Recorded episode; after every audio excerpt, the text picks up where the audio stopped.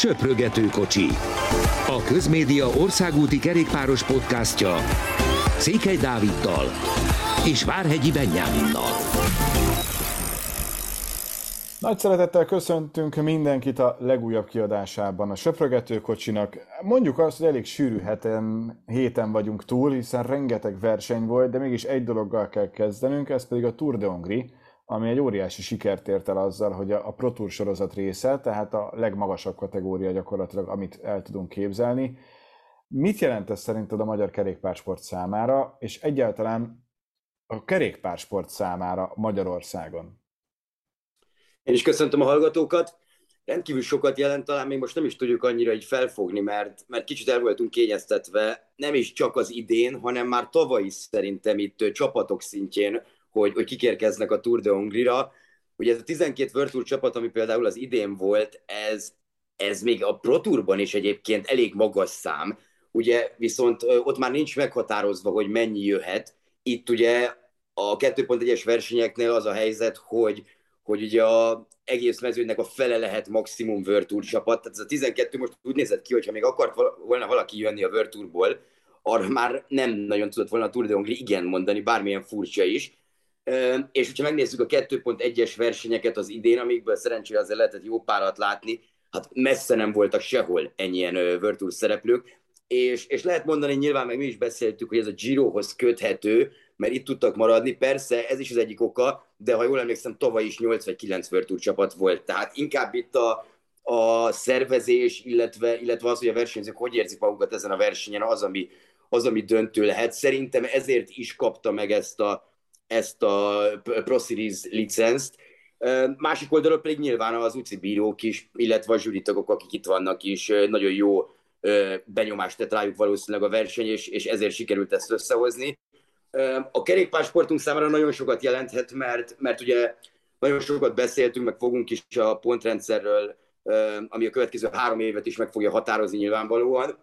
Valószínűleg nem ennyire azért, mint ez az idei szezon, amikor először volt ez a rendszer, viszont, viszont ugye több pontot is lehet kapni ezért, ezekért, ezért a versenyért innentől kezdve, akár mint szakaszgyőzelem, akár mint összetett győzelem, vagy akár mint bármelyik trikó viselője, vagy győztese. Tehát ebből a szempontból is nagyon-nagyon fontos, illetve, illetve hát az pedig még inkább ugye nyilván, hogy ugyanabban az idősávban van, mint, mint amikor idén is volt, vagy tavaly is volt, tehát ugyanabban az idősávban lesz egész pontosan, tehát ez is, ez is azért megkönnyíti majd olyan szempontból a versenyszervezők helyzetét, hogy, hogy nem lesz itt probléma a jelentkezésekkel, vagy azzal, hogy, hogy a verseny színvonal esetleg visszaesne, azért, mert most éppen nem rendezünk három hetes rajtot. Én azt mondtam, hogy ennél följebb nem lehet, mert én nem merek álmodni ennél följebb, hiszen még a World Tour az meg lehetne, de annak mennyire látod a realitását, vagy szerinted is ez a plafon? Ugye az a célja a szervezőknek, ezt nem titkoltan elmondták itt a közleményben, amit, amit kiadtak pár nappal ezelőtt, ugye, amikor ez hivatalossá vált, jól emlékszem, talán pénteken, hogy a World Tour a cél, az első, a régió első World Tour versenye legyen. Ambiciózus, tehát azért... Abszolút. Most ezt, hogy, hogy mekkorát merünk álmodni, szerintem jelenleg olyan helyzetben vagyunk, hogy nem is igazán kell álmodni. Nyilván mindig a maximumot szeretni az ember, meg hogy az ő versenye legyen a világ legnagyobb versenye, a lehetőségekhez képest természetesen, mint most egyhetes versenyek között gondol, gondolkodtam, de de azt gondolom, hogy most ezt nagyon ki kell élvezni, mert 2015-ben indult újra alapból a Tour de Hongrie, 7 év alatt olyan szintre eljutott, hogy, hogy itt tartunk. Érdekes, hogy például ugye a régióban talán a horvát kör kapta meg a 2.1-es versenyről a, a, a Pro Series licensz, és teljesen megérdemelten. Fog teljesen megérdemelten, már a mai hírek azért elég szomorúak, amik, amik az a versenyek kapcsolatban is vannak, biztonság meg szervezés terén. A magyar versenyről nem nagyon lehet ilyet hallani, tehát álmodni nyugodtan persze lehet, és, és igazából kell is, mert, mert az sem jó, hogyha egy szervezőbizottság úgy van bele, hogy oké, okay, akkor most elértük a csúcsot, innentől kezdve hátradőlhetünk. Tehát így, hogy Pro Series verseny, vagy még inkább kiemelt figyelmet kapsz, még többet kell dolgozni, és, és ez, egy, ez egy ilyen körforgás igazából szerintem végig. Szerinted jön az Ineos jövőre? Én elég valószínűleg tartom, hogy igen, és, és igazából azért, mert ugyanazt, amit eddig elmondtam, hogy hogy nagyon-nagyon meg voltak elégedve a versenyzők mindennel, és, és ez nagyon-nagyon fontos volt, meg a csapatok is, tehát a szállodáktól kezdve azzal, hogy kevés a transfer, amire a magyar körön egyébként kifejezetten figyelnek mondjuk többi más versenyekhez képest, Tehát ezek a dolgok mind-mind fontosak egy csapatnak, és, és a verseny is, ezt látjuk, hogy nagyon-nagyon jó felkészülés, tehát szakmai szempontból is tud olyat adni csapatoknak, amik, amiknek így nagyon fontosak az év azon szakaszában. Ráadásul, ha jól ö, értesültem, azért vannak olyan plegykák, hogy, hogy az idén egynél több hegyi szakasz lesz, vagy olyan szakasz, ami, ami, nem, ami elég valószínű, hogy nem egy ilyen ö, óriási mezőnyhajrával fog véget érni, tehát az útvonalon is azért próbálnak majd, próbálják nehezebbé tenni picit a versenyt, hogy így fogalmazzak. Az egyébként nem lesz rossz, mi nagyon várjuk, hogy legyen jövőre is egy ilyen verseny, mert nyilván reményeink szerint ugyanúgy közvetítjük, mint ahogyan közvetítettük ebben az évben, meg az elmúlt években, és nagyon jó részese lenni ennek a fejlődésnek. Ugye akkor, amikor elindult 2015-ben, még csak összefogalót mondtunk alá, és aztán ahhoz képest előbb elkezdtük közvetíteni, aztán az idei volt az első év, amikor már az összes szakaszt az elejétől a végéig mutattuk, és szerintem nagyon nagy siker volt, és nagyon kíváncsi vagyok, hogy jövőre adott esetben, ha még nagyobb nevek tudnak eljönni, és, és még jobb lesz az útvonal, akkor, akkor azért az oda, oda teszi azt a pecsétet a verseny mellé, hogy, hogy igenis, akár még a Tour is megkezdődött, most magadnak mondok ellen, tehát nem vagyok teljesen azért biztos abban, hogy egyetem van értelme erről beszélni, de, de hát tényleg az álmokat, azokat kergessük, aztán hogyha egyik vagy másik valóra válik, azért az már elég, elég menő.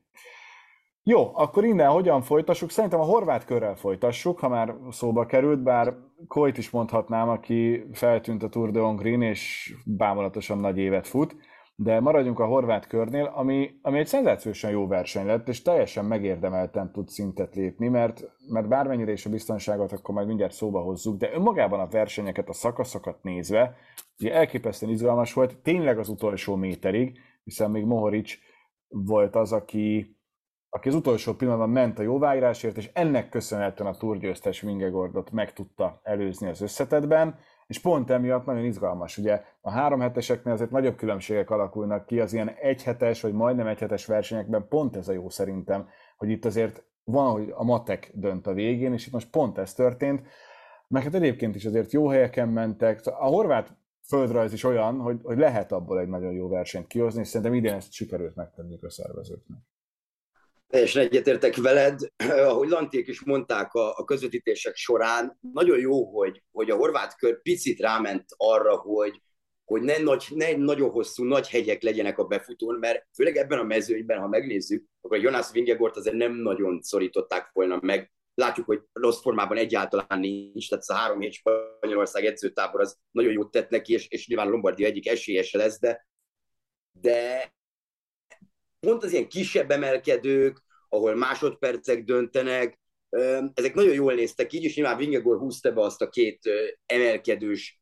emelkedős hajrával véget érő szakasz, azért az a Primosteni az egy, egyrészt nagyon látványos volt, ugye a murván, meg, meg a kilátásod, de másrészt pedig nagyon-nagyon nem volt egyszerű, mint ahogy az utolsó előtti szakaszt is, ami, ami meg komoly hegyi szakasz volt azért, azt is, mikor már bekapcsolódtunk a közvetítésbe, azt se tudtad, hogy ki hol van, tehát ott már szép volt kapva a verseny, és onnantól kezdve is, például pont Jonász mondta azt utána, hogy kicsit a, a baszkör utolsó szakaszára emlékezteti őt az, amilyen versenyzés ott volt. De visszatérve az alapgondolat, tehát nagyon jó, hogy, hogy olyan verseny volt, ahol több versenyzőnek van esélye, és nagyon számítanak a bónusz másodpercek. Egy három hetesen azért úgy vagyunk vele, és ezért sokat panaszkodtunk, hogy főleg emlékszem az a rövidebb volt, amikor Roglic ugye gyakorlatilag jóváírásokkal előzte meg Karapászt a végén,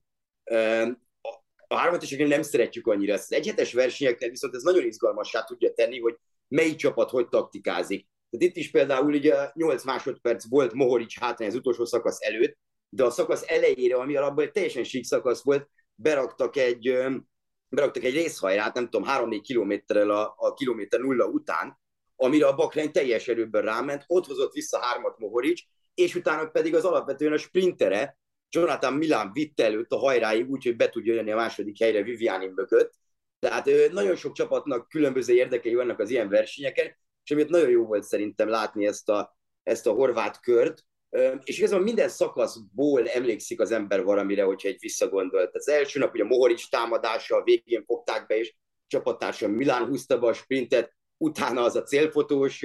befutó, amikor, amikor szegény Pierre Barbien nagyon örült, de kiderült, hogy 7,5 milliméterrel kapott ki, tehát az az egyik legszorosabb sprint befutó volt, valami 4-10 ezeret másodperc, ami, ami egészen elképesztő. utána az előbb említett Primos nap, utána megijött szintén ugye Axel Lorenz győzelme, akinek nagyon jó szezon második fele van, utána jött az, az, az említett hát kemény nap, a legkeményebb nap a verseny, és utána pedig a véghajrá, ami tényleg az utolsó métereken tölt el. Egyébként kicsit a luxemburgi kör is hasonló volt két hete, ott is hárman sprinteltek még a végén a összetett győzelemért az ötödik szakaszon. Ezek a versenyek jól vannak felépítve, az nyilvánvalóan egy más kérdés, amiről a versenyzők beszélnek, és sajnos én ezt mindig elő fogom hozni, mint egy egész szezonban tettem, hogy hogy Jos van Emden mondta, hogy neki ez volt az utolsó horvát kör, és valószínűleg a csapatának is, uh-huh. mert, mert az, hogy hat szakaszból három befutó olyan volt, ami, ami egyáltalán nem felel meg az előírásoknak, most itt főleg a másodikra gondolok, ahol ugye semmi probléma nem nagyon lett a dologból, ugye az, az volt a célfotós nap, utána volt ez a negyedik szakasz vége, ami már tavaly is brutál volt, tehát egy kilométeren belül 3-90 fokos kanyar az nagyon nem fér bele. Emlékszem, tavaly még a motoros is bukott azon a szakaszon a végén, most is volt egy kisebb bukás, és hát ez a Zágrebi pedig ez, ez nagyon furcsa volt nekem, hogy, hogy a villamos sinekre kaptam fel a fejemet hozzá azért, mert én is estem elég nagyot már villamos sinen a, a budapesti országház körül, tehát az, az tényleg nem olyan jó, mikor ezek a vékony kerekek beakadnak a, a sínbe, ráadásul ők azért kicsit nagyobb tempóval mennek, mint én a városban. De ez nagyon, ez nagyon furcsa volt, ráadásul nem is volt lekordonozva, ezek a kis, hát a parkolást ne engedjék parkolni gyakorlatilag az autókat, arra vannak hogy ezek a kis gömbök, ilyen vasgömbök, azért Omar Fryet elég érdekes volt nézni vasárnap, ahogy ott köröz körülöttük, nem tudom, 45-50-nél. Ez nagyon furcsa volt, és Van Emden azt mondta egyébként, hogy mentek oda ők a szervezőkhöz a negyedik szakasznál, a kanyargósnál, hogy ugye leesett az eső ráadásul, és hogy nem lehetne neutralizálni a dolgot, mikor beérnek a városba, onnantól számítson az összetett, aki pedig sprintelni akar, az pedig menjen a, menjen a győzelemért nyugodtan. Azt mondta az Uci, hogy ő nem lát semmi problémát ezzel, és nyilván nem is, nem is fog, mert nem voltak igazából bukások, tehát egy-két csúszás, kicsúszás volt, de semmilyen tömegbukás, amit mondjuk Burgoszban láttunk, vagy Lengyelországban szoktuk látni, vagy igazából elég sok versenyen, és, és ez a probléma vele, itt pont ezzel kapcsolatban említettem azt, hogy Magyarországon ott például volt egy tömegbukás, nem is emlékszem már melyik településen, talán Hajdúszobosztón az idén, de, de ott is, ott például a versenyzők nem azt mondták, hogy ez a szervezők hibája volt, hanem egy, egy versenybaleset volt, ugye ez egy elég széles úton volt, utolsó kilométeren belül, tehát van ilyen bukás, olyan bukás, furcsa volt, hogy ezt mondták, Vinyag is azt mondta, hogy tudta, hogy Mohoric sprintelni fog, ő viszont nem fog kockáztatni, és nem akarja a nyakát törni egy, egy horvát kör győzelem, összetett győzelem miatt, még akkor is, hogyha nyilvánvalóan jó lett volna, de így, hogy nyert két szakaszt, azt gondolom, hogy, hogy így is teljesen elégedett lehet azzal, amit, amit teljesített. Azon gondolkodtam, és nem tudom, hogy neked erről mi a véleményed, ugye sokszor szóba került, hogy a, a, naptár hogyan néz ki. Ezek a versenyek, amik ennyire a szezon végén vannak, most a Lombardiát azt vegyük külön, de hogy a nem annyira nagy nevű rangos versenyek, azok itt a szezon végén talán kevesebb, kisebb jelentőséggel bírnak a, az átlag szurkoló fejében, szemében, mert, mert nem fogjuk fel azt, hogy az a fénykép, amit te hétről hétre átküldesz, hogy milyen versenyek vannak, az egyre kisebb most már, mert már egyre kevesebb a sor, mert tűnnek el a versenyek, és aztán utána január közepén majd kezdhetjük újra, ami egy jó hír, hogy nem kell olyan sokat várni, hogyha minden jól megy, és Isten is úgy akarja, de de hogy itt azért a horvát kör az, az, az ugyanilyen verseny, ugyanígy Horvátországban, ha mondjuk áprilisban lenne, vagy májusban, amikor a Tour de Hongri van, sokkal, de sokkal nagyobb jelentőséggel bírna, szerintem. Ez abszolút így van, és, és még pont a horvát kör előtt olvasgattam róla, hogy, hogy azért ugye ezt a Giro előtt rendezték meg ezt a versenyt elég sokáig. Tehát például Nibali is nyert összetette 15-ben talán a horvát körön, Edem Yates is nyert valamikor 17-18, valahogy így. Tehát ez a verseny azért sokkal nagyobb jelentőséget bírt alapból, viszont azzal szerintem, hogy kicsit profilt váltott a, a horvát kör, és itt a szakaszokat megnézzük, a szakaszok szintrajzait, vagy, vagy hol vannak elhelyezve emelkedők, milyen emelkedők vannak, és mennyire arra épít, hogy, hogy az ilyen rövid, dinamikusabb versenyzőknek is dinamikusabb versenyzőknek is jó legyen. Ugye tavaly Stevie Williams nyerte meg a Bakreinből, és egy, ő is egy hasonló, vers, hasonló típusú versenyző, mint Mohoric, tehát nem az a teljesen hegyi menő,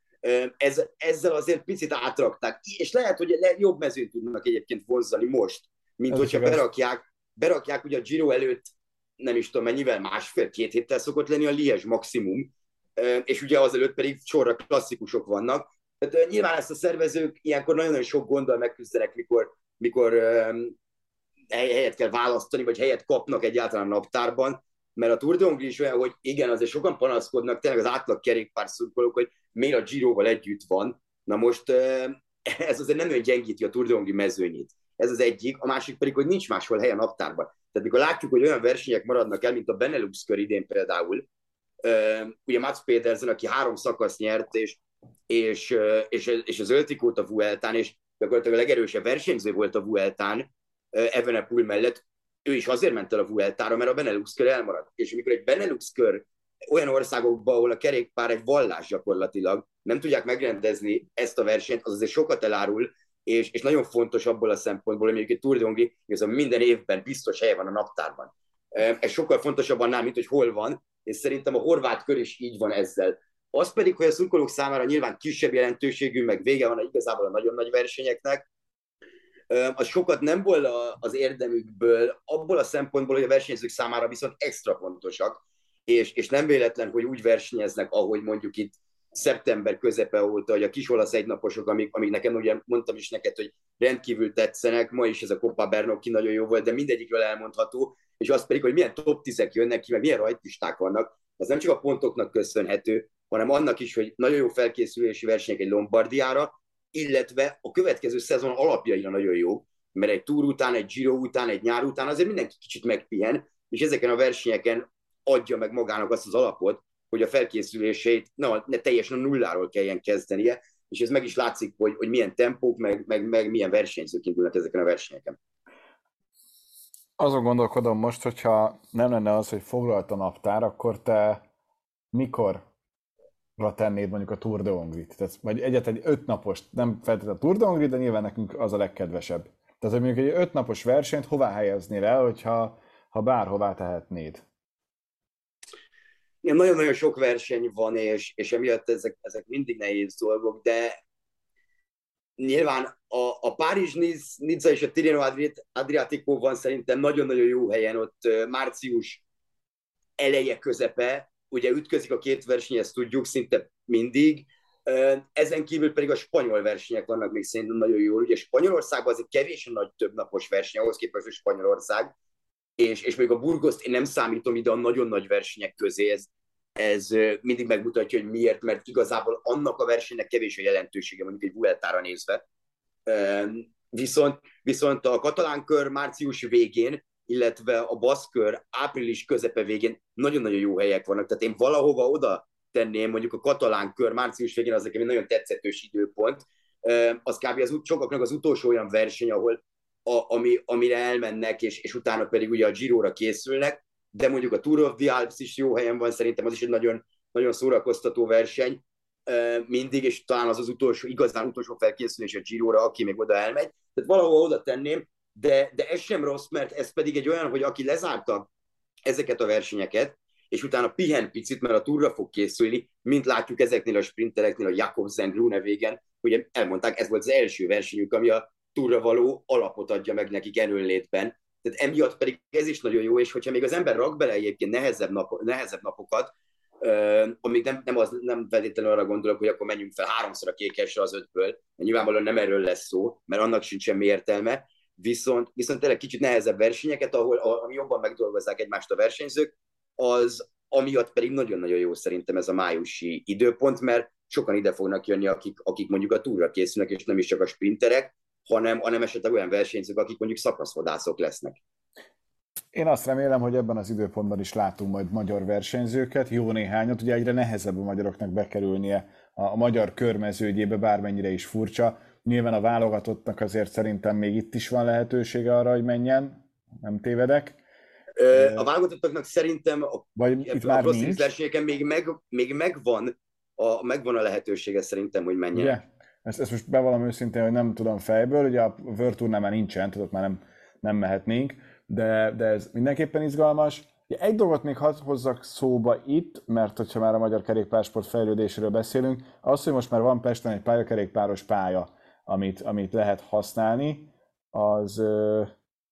azért az elég, elég menő, úgyhogy ez is talán a jövőben majd egy fejlődési lehetőség, mint ahogy fejlődési lehetőség a magyar versenyzőknek, vagy kitűnési lehetőség is, hogyha egy ilyen versenyen, amilyen például a Tour de tudnak menni, úgyhogy ezt meglátjuk. És akkor foglalkozunk kicsit a Lombardiával szerintem, mert hogy itt most nagyon sok egynapos versenyen vagyunk túl, és tényleg, ahogy te is említetted, nagyon komoly nevek versenyeztek mindenhol. Gyakorlatilag mindenkiről kaptunk valamiféle fajta visszajelzést. Ha most kéne megmondanod, hogy mi lesz az első három, akkor te hogyan gondolkodnál? Az az igazság, hogy én már úgy vagyok vele, pont itt a Giro Emilia előtt gondolkodtam, hogy amikor nézegettem, hogy ki hova tesz, milyen esélyest, hogy nálam gyakorlatilag bármilyen versenyen indul, top három favorit között ott van Pogácsár. Most is őt tenném oda, annak ellenére, hogy, hogy Enric Master ugye kikapott a, a Giro dell'Emilián, ami, ami kicsit azért olyasmi verseny számomra, mint a Flash Valon, vagy inkább olyan, mint amilyen a Flash Valon akar lenni. Mert, mert a Flash Valonra mondjuk mindig azt, hogy az az egy műrdehű, oké, okay, vagy kettő, vagy hányszor mennek fel, sose hozzá el azt az izgalmat. Hát az, utolsó uh, 1,2 kilométer. Igen, na, na most itt ugye az Emilián pedig mielőtt beérnek Bolonyába, már két komoly hegyen felmennek, és ötször kell felmenni a San Lukán. Amikor két körrel a vége előtt 20 vannak a főmezőnyben, akkor tudod, hogy ez egy brutálisan kemény verseny. És, és itt is ez volt, de, de hozzáteszem, hogy amellett, hogy Pogácsárt nagyon esélyesnek tartom, főleg amiatt, mert azt mondja, hogy sokkal jobb formában van, mint tavaly, amikor megnyerte a Lombardiát, ugye akkor az Emiliát nem is fejezte be egy héttel azelőtt, tehát DNF került a, a, a neve mellé, most pedig ezt nyilatkozza, de emellett én elég sokat várok a két öregtől, a két visszavonulótól, a két, attól a két versenyzőtől, aki utoljára uh, indul el profi versenyen, Vincenzo Nibali és, és Alejandro Valverde. Valverde egészen jól nézett ki a, a múlt szerdai, múlt szerdai talán, vagy keddi Copagos Tonin, amin, amin ugye második lett egy sprintben a végén, de, de az is egy olyan, az egy olyan verseny volt, ahol nem 6-7 kilométer volt a célig az utolsó emelkedőtől, hanem, hanem jól emlékszem, talán 25-30, teljesen más jellegű verseny volt. Egy, egy nagyon komoly nagyon komoly mezőny érkezett ott, meg Enrik Masszol együtt, aki szintén jó lehet, viszont, viszont Nibali pedig azt mondta, és ő is ott volt abban a tízfős csoportban, hogy ő nem csak azért megy a Lombardiára, hogy szépen búcsúzzon attól a versenytől, ami az egyik kedvence, hanem, hanem nyerni is szeretne ott, tehát egy nagyon jó eredményt szeretne elérni, és a Lombardiában mindig változtatgatják a pályát, tehát ugye tavaly, a tavaly, ha jól emlékszem, Como Bergamo volt, most Bergamo Como lesz, vagy, vagy fordítva. A lényeg a lényeg, hogy, hogy nem csúnya, lesz. És nem, és nem lesz te könnyű sem. És, és nehezebb lesz a pálya szerintem, mint, mint tavaly, mert az utolsó 30 kilométer, 30 kilométeren belül van három emelkedő, ugye a San Fermo és, és a Civio, tehát nagyon-nagyon nehéz verseny lesz. Ugye a Murodi Szormán óta, ahol ugye Evenepul bukott annak a lejtmenetében kettő évvel ezelőtt, azt továbbra sem teszik vissza a versenybe. Ez is egy érdekes dolog, de, de minden esetben én Pogacsát tartom természetesen az abszolút favoritnak, és kíváncsi nagyon Jonas Vingegorra is, aki nagyon-nagyon jól ment a horvát körön, csak ugye nem ugyanaz a színvonalú mezőny volt azért, tehát itt meg nem, nem az ő terepe, tehát azért a horvát kör igen, ez... ez... Ez pedig a másik, hogy, hogy azért ezeken az emelkedőkön jó lesz. Én nagyon sokra számítok egyébként Dani Martinez-től is, aki szintén remek formában van. Itt az olasz egynaposokon ugye nyert is egyet. Ugyanezt talán Edem Jézről is el tudom mondani. A, a Jumbo-ból ugye természetesen így, hogy nincs itt Fanárt és Roglic, ugye Vingegor lehet a kiemelt ember, de nyilván minden csapat rendkívül erős versenyzőkkel fog érkezni. Godu is nagyon jó lehet szerintem, azért ő is bírja ezeket az emelkedőket. Tehát egy nagyon-nagyon izgalmas Lombardiánk lesz természetesen, de én titkor reménykedem benne, hogy legalább a dobogón láthatjuk Nibalit, Valverde, vagy Valverde, vagy akár mindkettejüket. Azért még nyilván holnap is kapunk képet ezekről a versenyzőkről, mert, mert ez a Trevalli Varezine sem lesz egy egyszerű verseny, ahol, ahol szintén indul ugye például Fetter Erik a magyarok közül. Ez is egy nehéz verseny lesz, jó, ott lesz Pogácsár is. Szóval, hát, szóval ezek még valakit azért nagy... látnék a dobogóján ennek a Lombardiának, aki honfitársunk, tehát... Hát nyilván, nyilvánvalóan a Attiláról van szó, de igazából mindkét magyar odállhat tőlem a dobogóra, tehát Igen. nincs, nincs, nincs vele probléma, én, akár én, egy én túl kéz vagyok. Kézbe, kéz a kézbe megérkeznek. Én el tudom viselni, ha nincsen se Valverde, se Nibali, mert a magyarok is sajátítják. Nyilván azért erre kevesebb az esély, de Walter Attilának azért mindenképpen van, van valamekkora reménye az alapján, ahogyan mozgott az elmúlt időszakban, meg ahogy tavaly teljesített ezen a versenyen. Ezt se felejtsük el. Igen, igen, és nagyon sok versenyző jól megy egyébként, most itt a kisebb egynaposokra gondolok, itt, a, itt az olaszokra, ami, akik igazából mindegyike jól mennek az egész hónapban, és ugye a világbajnokság miatt ugyan kimaradt egy másfél hét ezekből a versenyekből, de, de azért ez mindig adhat egy képet, mert elég hasonló terepű versenyeket csinálnak az olaszok, Érde, érdekes lesz a Lombardia mindenképpen. Én azért, ugye tavaly a Pogácsár Másznádá ketten érkeztek meg a, a célhoz együtt. Nem mondom, hogy, hogy most kevesebb emberre számított, tehát nem, nem gondolom, hogy valaki szólóban fog megérkezni, már csak azért sem, mert Evenepul ugye ezen a versenyen nem indul, és neki nála nagy divat, hogy szólóban érkezik, viszont holnap őt is látjuk versenyezni, először a, a világbajnoki trikóban egy belga egynaposon, ahol jó Kejszét elbúcsúztatják, őt meg megünneplik, tehát az a verseny... Ahogy már megünnepelték szól. tegnap is, nem Így kevesen van, Brüsszelben. Nem kis ünneplés volt, igen, de, de a VB trikót még meg akarja mutatni egyébként, de, de Evenepurról azt gondolom sokat fogunk beszélni, mert ezek az Ineoszos szappanopera, ami továbbra is folytatódik, ez, ez, ez olyan hasonló, mint Van der Poelnak a szappanoperája itt az ausztrálokkal, meg nem tudom, tehát azért itt elég sok minden történt ezzel kapcsolatban is a héten, de, de egyelőre inkább én, én úgy vagyok vele, hogy a versenyeket próbálok koncentrálni, mert amik vannak.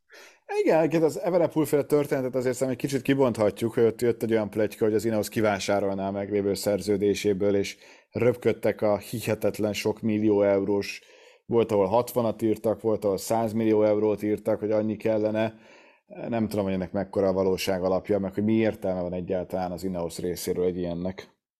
Az Ineos részéről szerintem elég egyértelmű az üzenet, hogy ők túl akarnak nyerni. Tehát Jim Redcliffe túl akar nyerni a csapattal, és, és kell egy olyan ember, aki most azonnal uh, túl tud nyerni. Hozzáteszem, hogy ugye nyár, a túr vége fele olvashattuk, az idei túr vége fele például azt, hogy, hogy Primoz Roglicot megkörnyékezte az Ineos,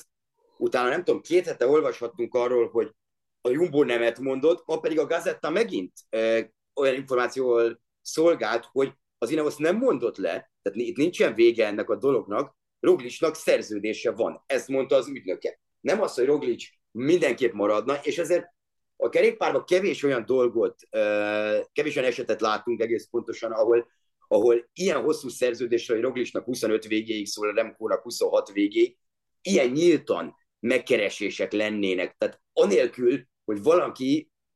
kapna információt arról, hogy ez a verseny egyébként nyitott lenne erre, nyitott lenne arra, nem zárkózik el ettől. Ez nem azt jelenti, hogy ő mindenképp el akar most menni, hanem, hanem nem zárja ki a lehetőségét. Remco egyébként pont ma volt vele egy ilyen virtuális sajtótájékoztató, nyilván a, a holnapi Bincs előtt, eh, ahol ugye nyilván mindenki rá kíváncsi, meg Philip Gilbertre valószínűleg, aki szintén ezen a héten búcsúzik, ő a vasárnapi Pari túron megy utoljára egyébként, de zárójel bezárva, tehát Remco azt mondta, hogy, hogy több csapattól is volt, van egyébként érdeklődés, megkeresés, neki nincs, nem fordul meg, nincs oka, hogy távozzanak Quickstepből, ez a pontos. Az Ineos azért nyilván van oka mindig az embernek menni, mert jelentősen több pénzt tud ajánlani, mint, mint az egyébként jó forrásokkal rendelkező Quickstep. Viszont, viszont azért nagyon-nagyon meglepő lenne, és, és nem is biztos, hogy az Ineosnak ebbe az irányba kéne elmennie, mert az egy dolog szerintem, hogy az Ineos nem tud jelenleg túl nyerni tehát ez, ez azért elég egyértelmű, hogy nincs meg az a, nem az, hogy nem tud, nincs meg az a versenyző, akit így ilyen, jelen, jelen pillanatban látsz, viszont az Ineos nagyon jól igazolt szerintem azért itt a következő három évet ciklus nézzük, és azért most már elkezdhetjük így nézni szerintem a következő időszakban a kerékpárt. Azért a Rubét én nem gondoltam, hogy ilyen gyorsan elfelejti valaki ezt az idei Rubét, ahol ők tönkreverték a mezőnyt, és ez a klasszikusokban azért elég sokat nyertek, elég komolyan ott voltak, tehát a Jumbo-val együtt gyakorlatilag a klasszikusok legjobb csapata volt az Ineos, méghozzá 20-22 éves versenyzőkkel. Ráadásul szerintem egy Timen Arensman érkezése az elég magas potenciált rejt ö, ö, önmagában, hogy Arensman mire lehet képes. Jó időfutamos, jó egyben, ő kicsit tényleg egy ilyen frumra hajazó versenyző. De érdekes lesz. Nyilván Bernard még mindig egy kérdés. Ettől függetlenül az is tény, hogy az Ineosban nagyon sok ember távozik, akikről így felkapja az ember a fejét, hogy öt miért engeded el, öt miért engeded el, Például egy Edem Jécnek azt mondták, hogy maradhatsz, persze, megtartunk fel annyi pénzzel, mint amennyire eddig itt voltál. És Edem Jéz nem élte, nem élte rossz eredményeket, csak erre nyilván nemet fog mondani. Viszont azt gondolom, hogy az Ineos klasszikusokat tud nyerni, akár három hetest is tud egyébként nyerni, a túrt leszámítva, és az egyhetes versenyeken, World versenyeken is ott vannak a legjobb csapatok között. Tehát baj szerintem nincs ott, mint amennyire most kikiáltják. Az egy másik kérdés, hogyha azt mondja Jim Ratcliffe, hogy nekünk nem tudom, két éven belül túl kell nyerünk, akkor az elég sok pénzbe fog kerülni. Meglátjuk, hogy hogy alakulnak ezek a dolgok, azért október, október közepe van, vagy október eleje van, bocsánat, tehát nagyon-nagyon sok minden fog még itt történni. Az biztos például, hogy, hogy mondjuk az is érdekes dolog volt tejét, hogy Nairo Quintana is bejelentette, hogy, hogy ő nem marad az Árkiánál, valószínűleg az Árkián kirúgta, de ez, ez, csak az, ez csak az én személyes véleményem. Igen, de... fogalmazunk úgy, a Lékiben is az jelent meg, hogy erőltetett volt ez a búcsú, igen, tehát hogy... Hát, igen, te is ezt mondtad pont a Vuelt előtt, mikor ugye indulhatott volna, de nem indult, és még Münchenben ültünk, és akkor fogalmaztál így, hogy, hogy valószínűleg az Árkánál szóltak neki, hogy, hogy akkor ezt most szépen te jelensd be, mert ugye az Arkea ráadásul ez a